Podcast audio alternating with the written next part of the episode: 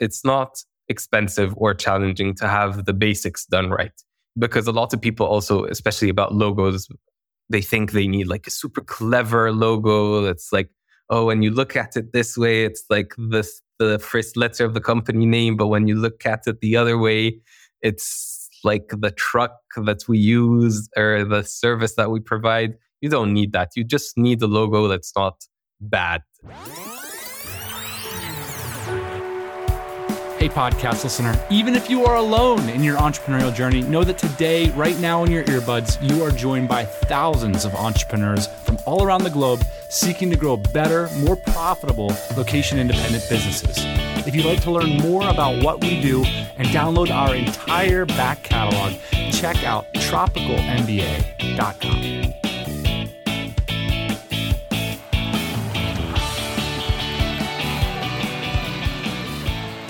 Welcome back to the podcast, everybody. We got a grinder in the background. So for some good old school TMBA vibes, I have to fire up the microphone and do today's introduction.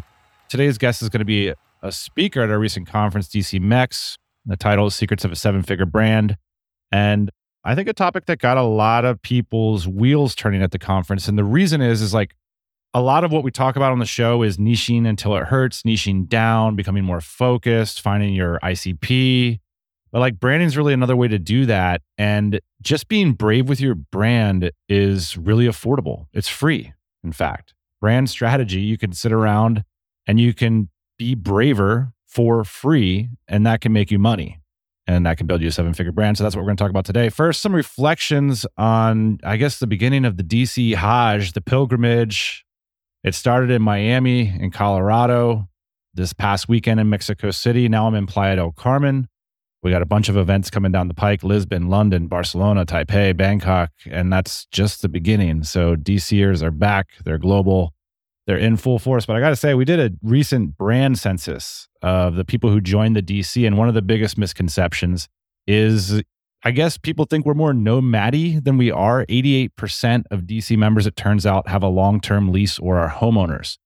So we're kind of like the business end of the nomad movement. They're serious professionals, serious business owners, but also serious about travel. We're going to do a full recap episode on our recent conference, DC MEX. Just finished up. 200 founders converged upon Mexico City.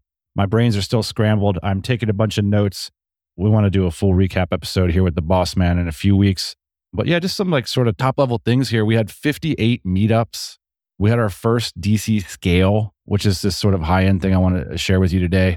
It was kind of interesting to sit, you know, in a mastermind with Scale-specific founders, people who are growing seven-figure businesses and beyond.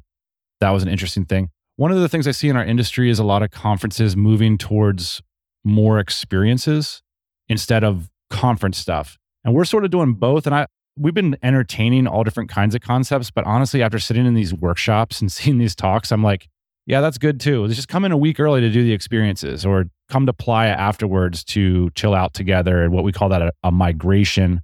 We're all sort of in just a few square blocks, meeting up for masterminds, just chats about business, pool parties and stuff like that. Yeah, I think the mix is what we're going to stick with for Bangkok and beyond. And yeah, we're going to do DC MEX next year. We've already started selling tickets for that. So it went really well. I'm excited to share some lessons with you guys. In particular, I got a lot out of the workshops this year. Like a former guest, Sam Hill, did a workshop about cold email. Former guest, Davis Wynn, did a great talk about his hiring method. In fact, you can go over to remotefirstrecruiting.com and request the Davis Wynn hiring method. And we will execute it for you because it's quite in-depth. So our team will do it for you. That was kind of a cool moment. And the reason I'm kind of doing this intro at the top a little bit longer to speak with you is this really pointed out to me just how long people listen to the pod before they end up coming to a DC event, and that they develop ideas about the community and wishes of how they're going to fit in and what their sort of lifestyle business is going to look like. I was speaking with one listener, Cody, who'd been listening since the early days, and he had a great story about the business he'd grown. One of his favorite parts of the experience was meeting people who had been on the show.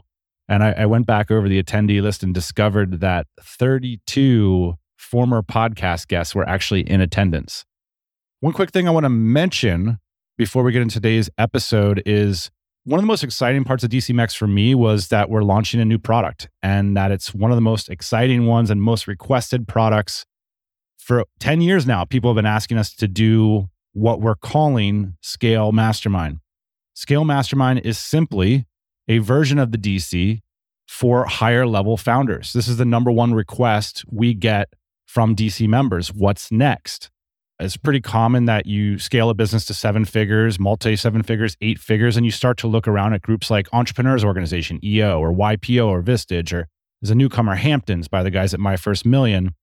And people go to those groups and then they come back to us and they say, man, we wish there were DCers in that group. That's sort of the vibe we're looking for. It turns out, as one member put it, Noel Andrews put it this way, he said, just entrepreneurship, that touch point isn't enough to like find my tribe. It needs to be triangulated with other values that DCers hold, but I want to fast track myself to a room full of 7 and 8 figure founders. The idea is essentially this, like how many 7 and 8 figure founders do you interact with on a weekly or monthly basis? If you join our new product Scale Mastermind, that number will double overnight. I think the price is right. We've got a bunch of interest, a bunch of signups already. So the deadline for signing up for Scale Mastermind is May 15th. You can find out more about it over at our website, dynamitecircle.com. And maybe this whole brand discussion is super relevant. Number one, we got a new podcast logo. Check it out. It's by the guy who's going to be on the show today. And number two, it's the first time we've ever had a website for Dynamite Circle. So for 10 years, there's been this conversation about our brand that we weren't participating in. You know, the people that came to our conferences, they came because people referred them. They met members while they were traveling. They met members at other conferences and said, hey, you got to check out this DC thing. And for the first time in over 10 years, we have a role in that conversation. We had to decide how we wanted to position our voice, and we're sort of just getting started. There's not a ton of content up at the site, but today's guest has encouraged us to, you know, lean into what's special and unique about what we do here. And like I said at the top, that's something that we all can do with no money, but just a little bit of bravery. We've said it a bunch of different ways on this pod. Eamon said it with ICP, knowing that ideal client profile. Seth Godin said it with Purple Cow and being a one of one. We've said it countless times with niching until it hurts. Well, today we're going to talk about it with design, brand, logos, brand identity. Yeah, check out our new logo too and give us your thoughts on it. Today's guest was encouraging to us that we should lean into what makes our brand special and unique. In other words, be more polarizing.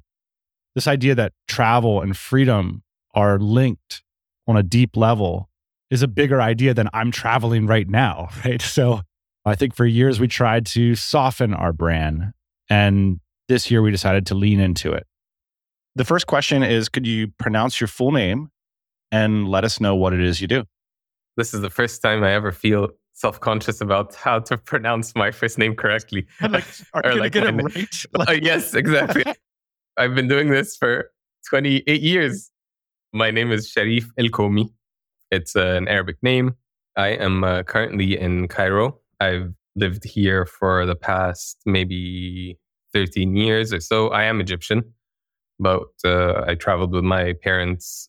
They traveled for work, and now I've been living in Cairo for the past 13 years. I went to school here, studied architecture, and I've been a graphic designer since before school even. I founded my branding studio 3 years ago. I'm the creative director for my creative studio based in Cairo, Egypt. Komi Studio currently has 2 full-time Cairo-based designers, in addition to Sharif and a few part-time contractors, all working remotely, allowing Sharif to move from employee to freelancer to agency owner, as we often talk about, leveraging the kind of geo-arbitrage that's common amongst the TMBA listenership.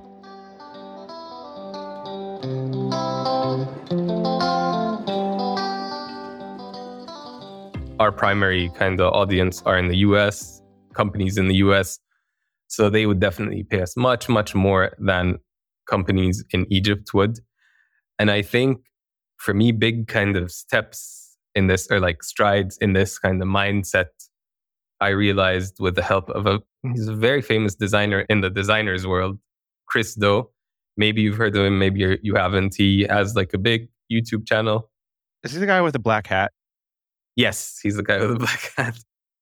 So think about the people that are doing well in this company And you can use any metric you want, salary, position, title, something like that, right? Think about that and think about one trait that they have, and let's play an educated guessing game.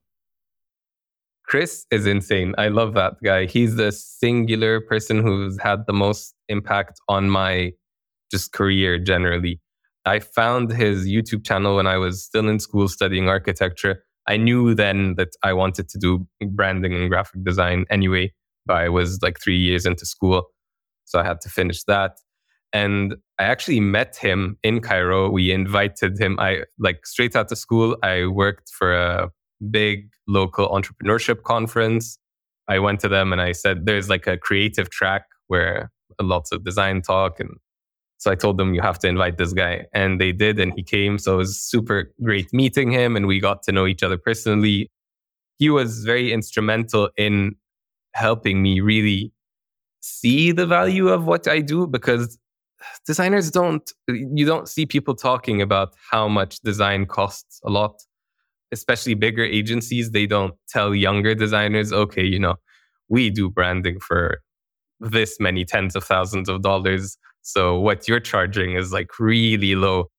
That was my experience at least. And I know a lot of designers who had similar experiences where you really don't even know where to start pricing your work. You think, okay, so do I charge $50 for a logo? Is that too much? Do people want to spend that?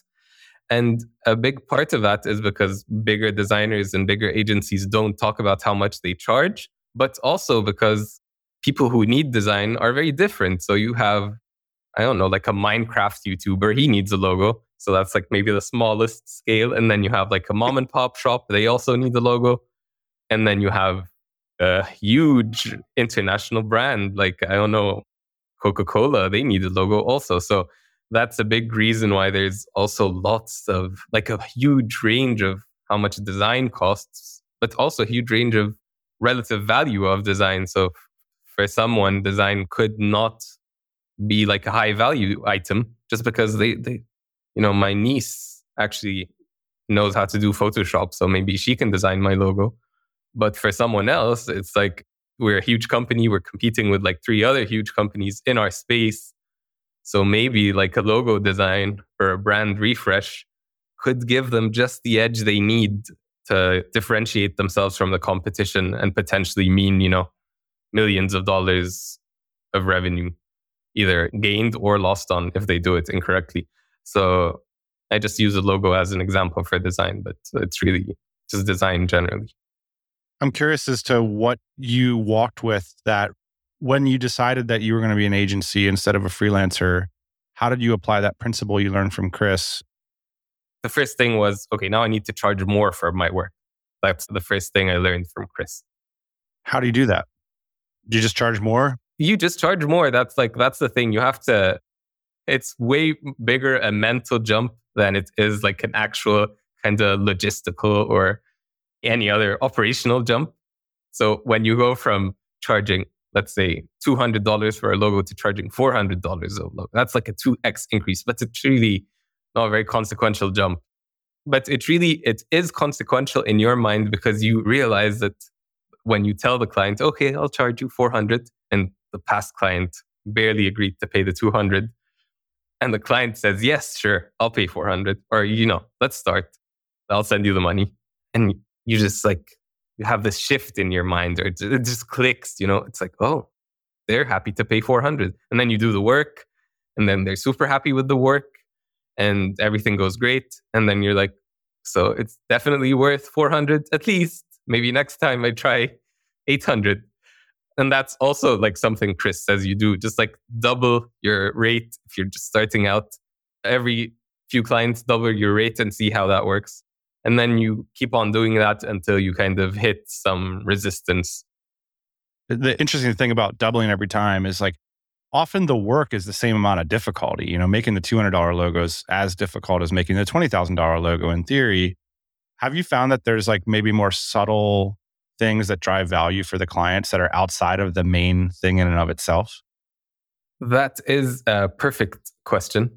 And that's kind of like the crux of how I see the value of design.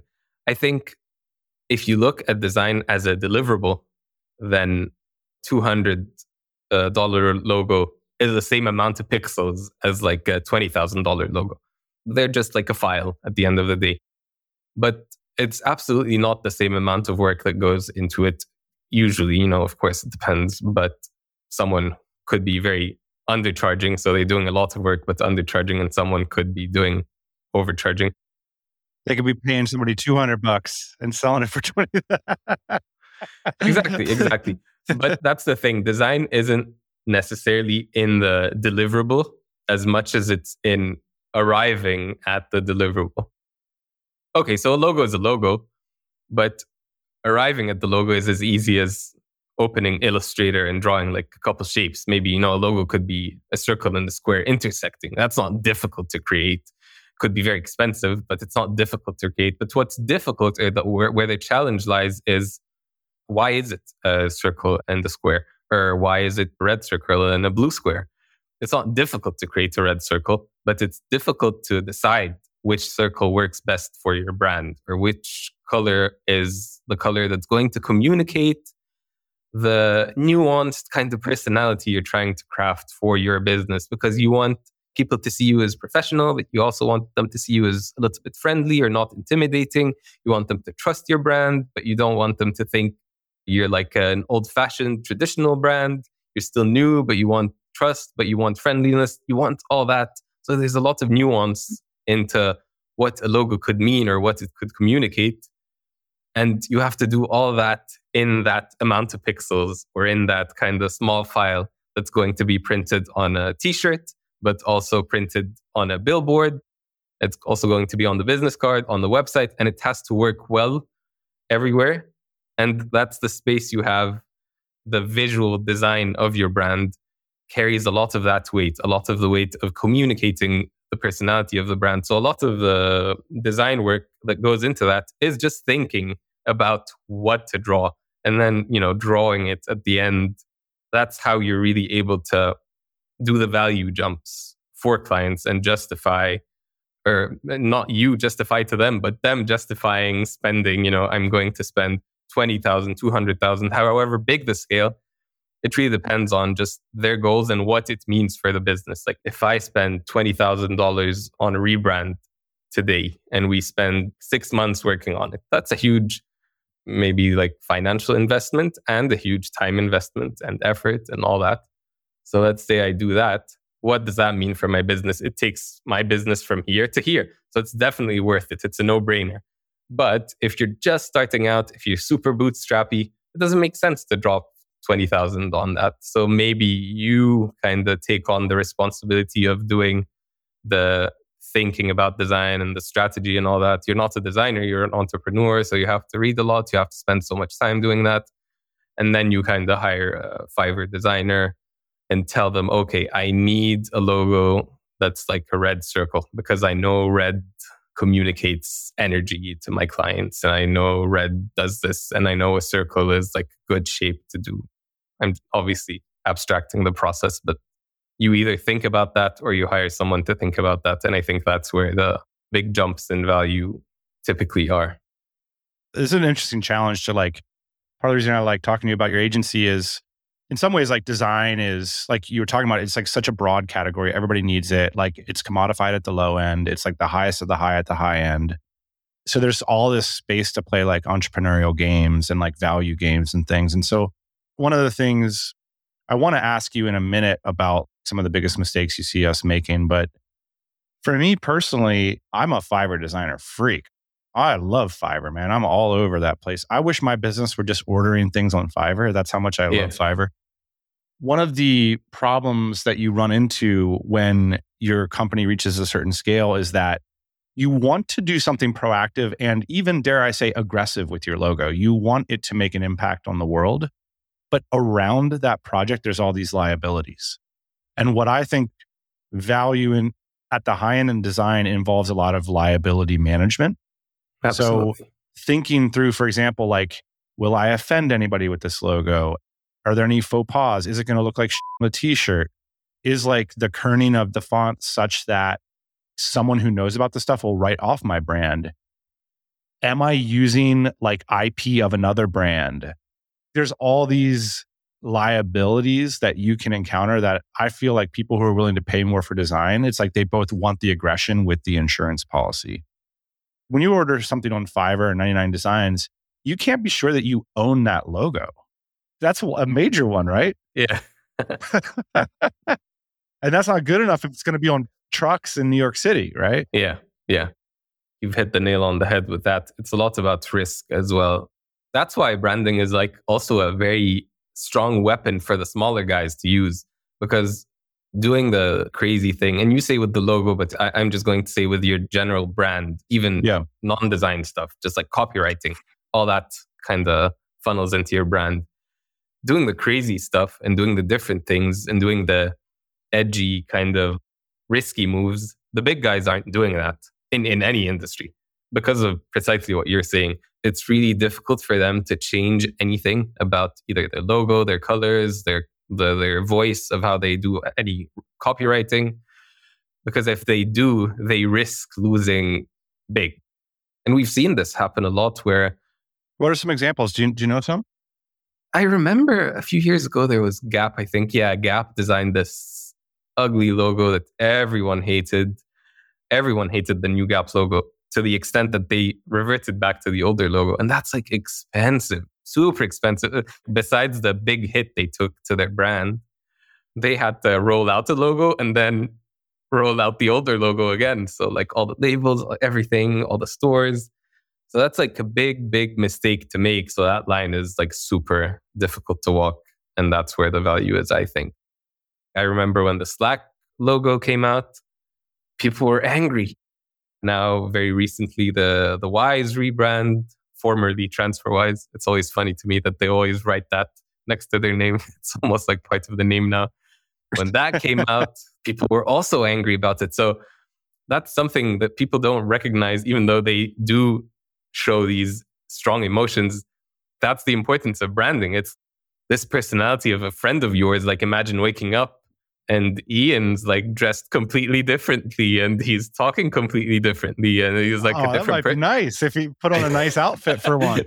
Yeah. You know what's so funny, Sharif? You mentioned that TransferWise. There's a huge thread in the DC right now where people are just like going crazy. Like everybody has really strong views. And I think it's like so hot right now just to shorten your name. So this podcast next year, if we're successful, should just be The Tropical. The Tropical. Drop of that. Just Tropical. And then we're going to rebrand to Dynamite. That's just Dynamite. We're just gonna, formerly Dynamite Circle. Yes, exactly. I really like the new Wise rebrand, for example. Why do you like it? Let's just dig into that, because a lot of people are basically saying that it was such a dumb idea to change. Why do you like it? It was obvious to anyone in design that a rebrand was coming because their website looked so dated. It looked so... And when I say dated, I don't mean poorly designed. It just looked so conservative. It was like a very dull navy. It wasn't even like a navy with like saturation or spunk or anything. It was just like a dull navy. The logo was fine. It was just very meh. Hey, this is Dan. Just to remind you, if you love listening to the Tropical MBA podcast, thank you. Thank you for listening. Check out our brand new website. We just put it up. It's over at tropicalmba.com. Since we don't do news segments on the show every week, the most consistent way to hear about the stories from the thousands of founders that listen to this show every week is to sign up for our newsletter. And as a thank you for doing so, we'll send you a free copy of our book, Before the Exit, some templates that we use to scale and hire in our business, as well as some other goodies. You also receive one email a week that outlines some of the key things that are happening in our community, at our podcast, and with the founders that listen to this show. So check out our newsletter on our brand new website over at tropicalmba.com.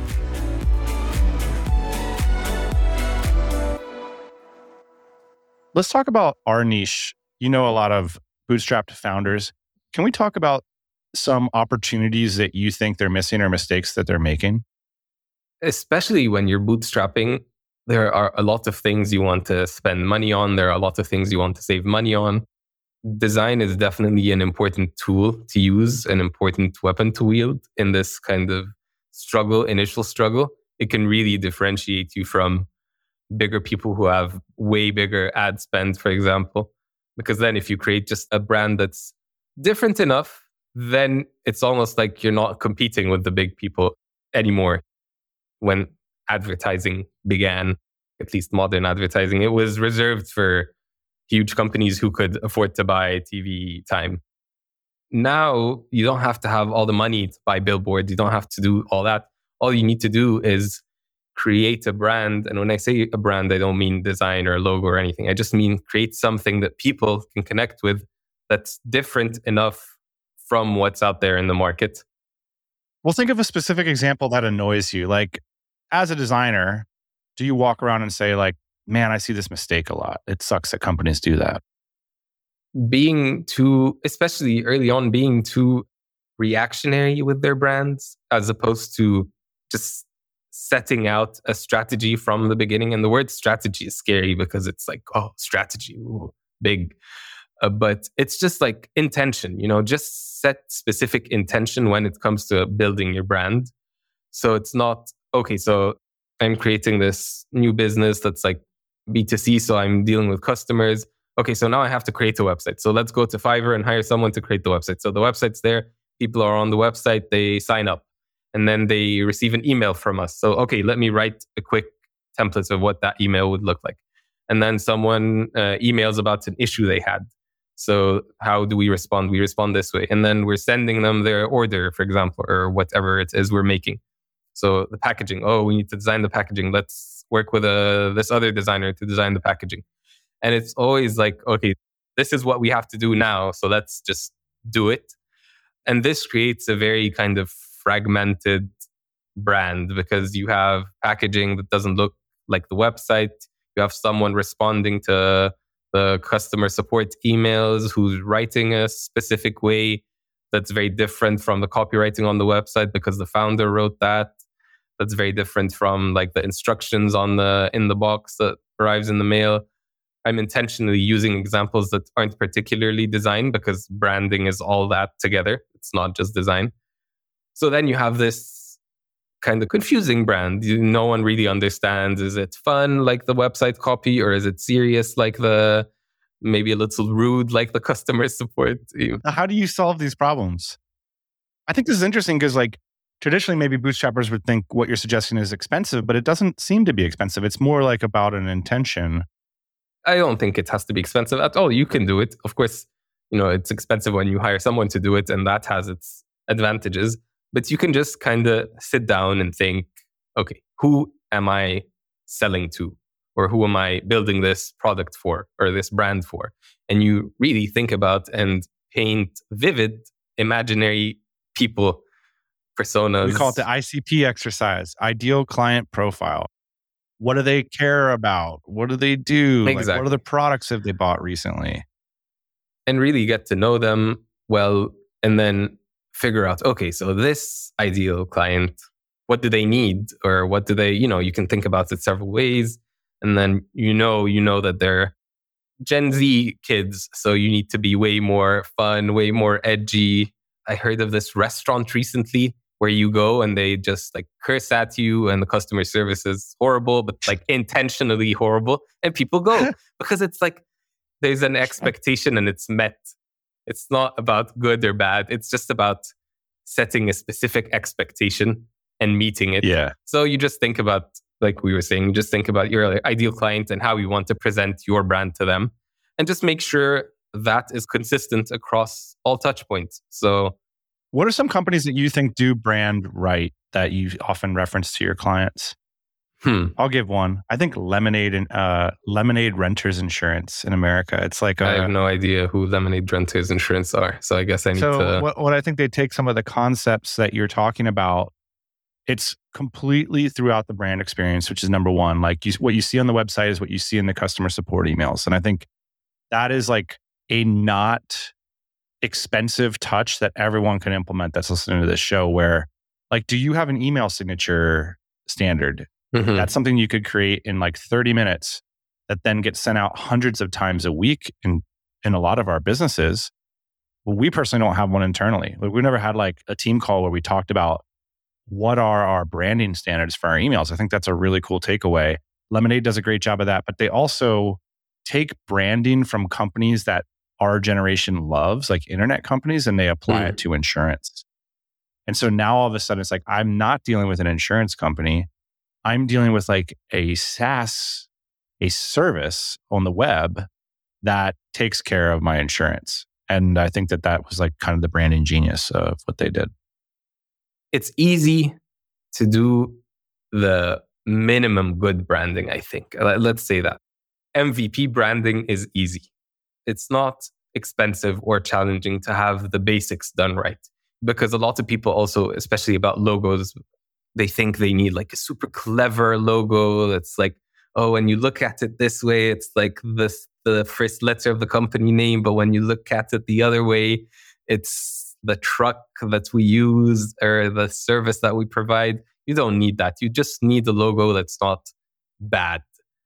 Often, Sharif, what I find is bootstrappers, like they wade into the waters of design too early before they have the budget or the know-how to do it. So like, for example, like if you're setting up a really simple website for your first brand, a lot of people put too much design on that website. I mean, I'm obviously not an expert, but like my always feel is like, there's a lot of like design language that's like agreed upon out here. Focus on your value proposition and your product and like take away the design elements.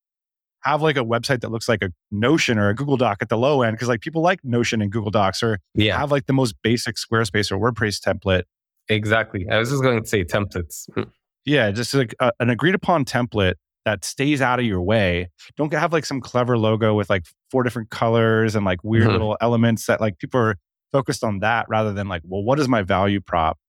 For me, like a lot of the value of design is like when you want to start saying a lot of things with your design, now you're introducing a lot of liabilities. And so with that as a framework, can you give us some of the behind the scenes story of, from your perspective, about how the Tropical MBA logo came about? A lot of, obviously people like the show to a degree, they're here, and then you've created the imagery that will be on billboards, many tank tops, many a hat over the next 5 years. You're tattooing it across the forehead also, right? There's probably going to be a tattoo at some point.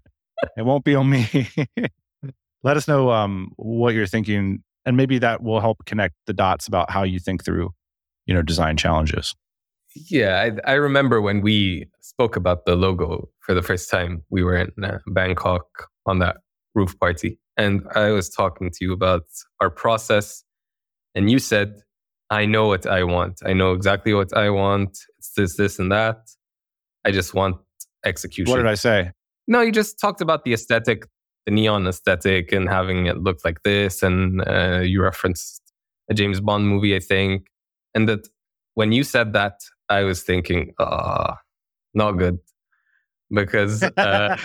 and I want to be clear, I was referencing the Tom Cruise classic Cocktails and Dreams, which is... Yes, it was not a James Bond movie. I don't know why I thought it was a... or like why I remember it. I'm misremembering. But yeah, you had a very kind of... and that typically gives us some trouble. Is that a client red flag when the client has like a little bit, a little bit. Not because it's fine to have opinions, but it's a red flag that kind of means that the client does not see the thinking value that they're hiring you for. They're just hiring you to execute. First of all, they're not a designer, so they have a strong opinion that could be good and it also could be not very good. In your case, it was good. So that's why there was really zero pushback from me, because I understood what you wanted. To me, it made sense with what you were doing. Because at the end of the day, Tropical MBA is like the badge that we designed really works well for podcasts. But if this were another business, I would have told them, the neon aesthetic wouldn't really work so well. You need a much simpler logo, because the Tropical MBA logo has 4 colors, like white, cyan, the pink, and the green. So that's a lot for a logo. But then again, it's not just a logo, it's primarily a podcast cover. So thinking about the applications also, you're able to break some rules of logo design, because, you know, one of the rules of logo design is just like do one color. And the rules are good if you're just starting out and you don't know, you follow the rules as long until you are good enough, and then you know how to break them. I think this is where different cases are, like the nuance of different cases where, you know, it's okay to break the rules. So it was definitely not a red flag, but just like a, let's see if... That's good yeah. Behind the scenes. I remember after the first draft we sent out, Ian sent an email saying, you know what, this is good, but how about we try this? And he sent imagery references that were completely different. And at that time I was thinking, I should have enforced our process more in the beginning, because you were in a rush and you wanted the design done this way. And we were going to be able to do that just fine. But then at that moment I thought, if we had done our process, maybe Ian wouldn't have come in now at the almost end with like a different reference. It turns out that he just wanted something specific from that, and everything turned out well. But a big part of the process, like I think that goes back to what I was saying about the journey of arriving at the design, is just figuring out and aligning all the stakeholders onto why we're going for this specific direction, and just like having checkpoints along the way, and we always say we collaborate with our clients on our branding projects. It's not like, you pay us, we do branding for you and we give it to you. It's like a very collaborative process. Of course, we're leading it, we're doing the design work, but it's a very collaborative process, because at the end of the day, we want our clients to feel that this is their work as much as it's our work as well. You know, we built this new brand together and everything is there. They know why it's there, so they can present the new branding just as easily as we do to the world, because they've been there. They know why each decision was made. They know why we picked this specific illustration style. It removes the kind of subjectivity from it, because we're designing for a goal. From my perspective, you know, I've only been a part of like a few high-end branding projects, like less than a handful in my life. And we're bringing a lot to the table in terms of history and new direction. And I thought that you could repeat back the philosophy to me was very important, like polarization into tropical, fun, whimsical, not too serious, but also this kind of travel whimsicalness, like that you could repeat that was like a good philosophical direction, that it resonated with you, that like relative to like what other people might think to do, like this is a good option. And then to like take that directive forward without f***ing it up. Is actually, to me, like where a lot of this value comes from, because that's very complicated. I realize when I come to you and I say, I want a neon sign for this, with that, that's a lot of f**k ups that you can make right there. Yeah. So then when you came back with the comp of like Hot Ones, which was like one of our main comps along with Cocktails and Dreams, I was like, that's it. He gets it. It was a super smooth project. I say this now because it was obviously super fun to work on. And it was good to also work with someone who knows what they want. But this to us was a very easy project, because you knew exactly what you wanted. We understood exactly what you wanted. And like you said, kind of our perspective was that this fits, it works well. The philosophy of the direction, it fits. It was way more about crafting the logo. And we spent so much time just like thinking, is the leaf of the palm tree like at this angle or this angle? And that stuff is like super boring to anyone who's not a designer. And it's also super boring to designers sometimes. It's way more fun to focus on the big picture problems, at least to me. And then once you know that, it's fun to get nitpicky about the angles and all that, because you know it's all in service of this vision that everyone's in agreement about. And that was all the kind of thing with the TMBA. I knew you guys had like a solid vision, and I understood it. I understood what you wanted to execute, and the team understood what it was just like everyone was on the same page. So it was super fun to work on. We love the logo, Sharif. It was really fun working with you, and it was cool to have you on the podcast to share the story. Thanks for coming by the TMBA pod, and thanks for creating our brand for the next, hopefully millions of people will see it. Yeah, thank you, Dan. It's a great pleasure both working with you and being on the podcast.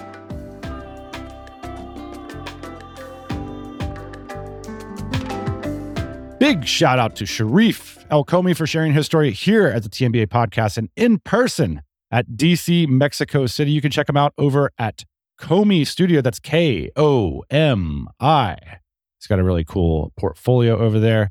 In addition, number one portfolio piece would be that Tropical MBA palm tree. I'll tell you what, the snapbacks at the event were the hot swag. And I feel like having a snapback with my podcast logo on it, that's sort of like end game swag for me. I'm very proud. I'm very happy to have met 200 of you in person this past weekend. We'll be back with a full recap episode in the coming weeks. Thank you, as always, for listening to the TMBA podcast. We'll be back next Thursday morning, 8 a.m. Eastern Time. Hey, thanks for listening to the Tropical MBA podcast. You can go to tropicalmba.com, get access to hundreds of back episodes and all kinds of other goodies. Load up your iPod. That is the cheapest way to fly business class on your next international flight. We will see you next Thursday morning, 8 a.m. Eastern Standard Time.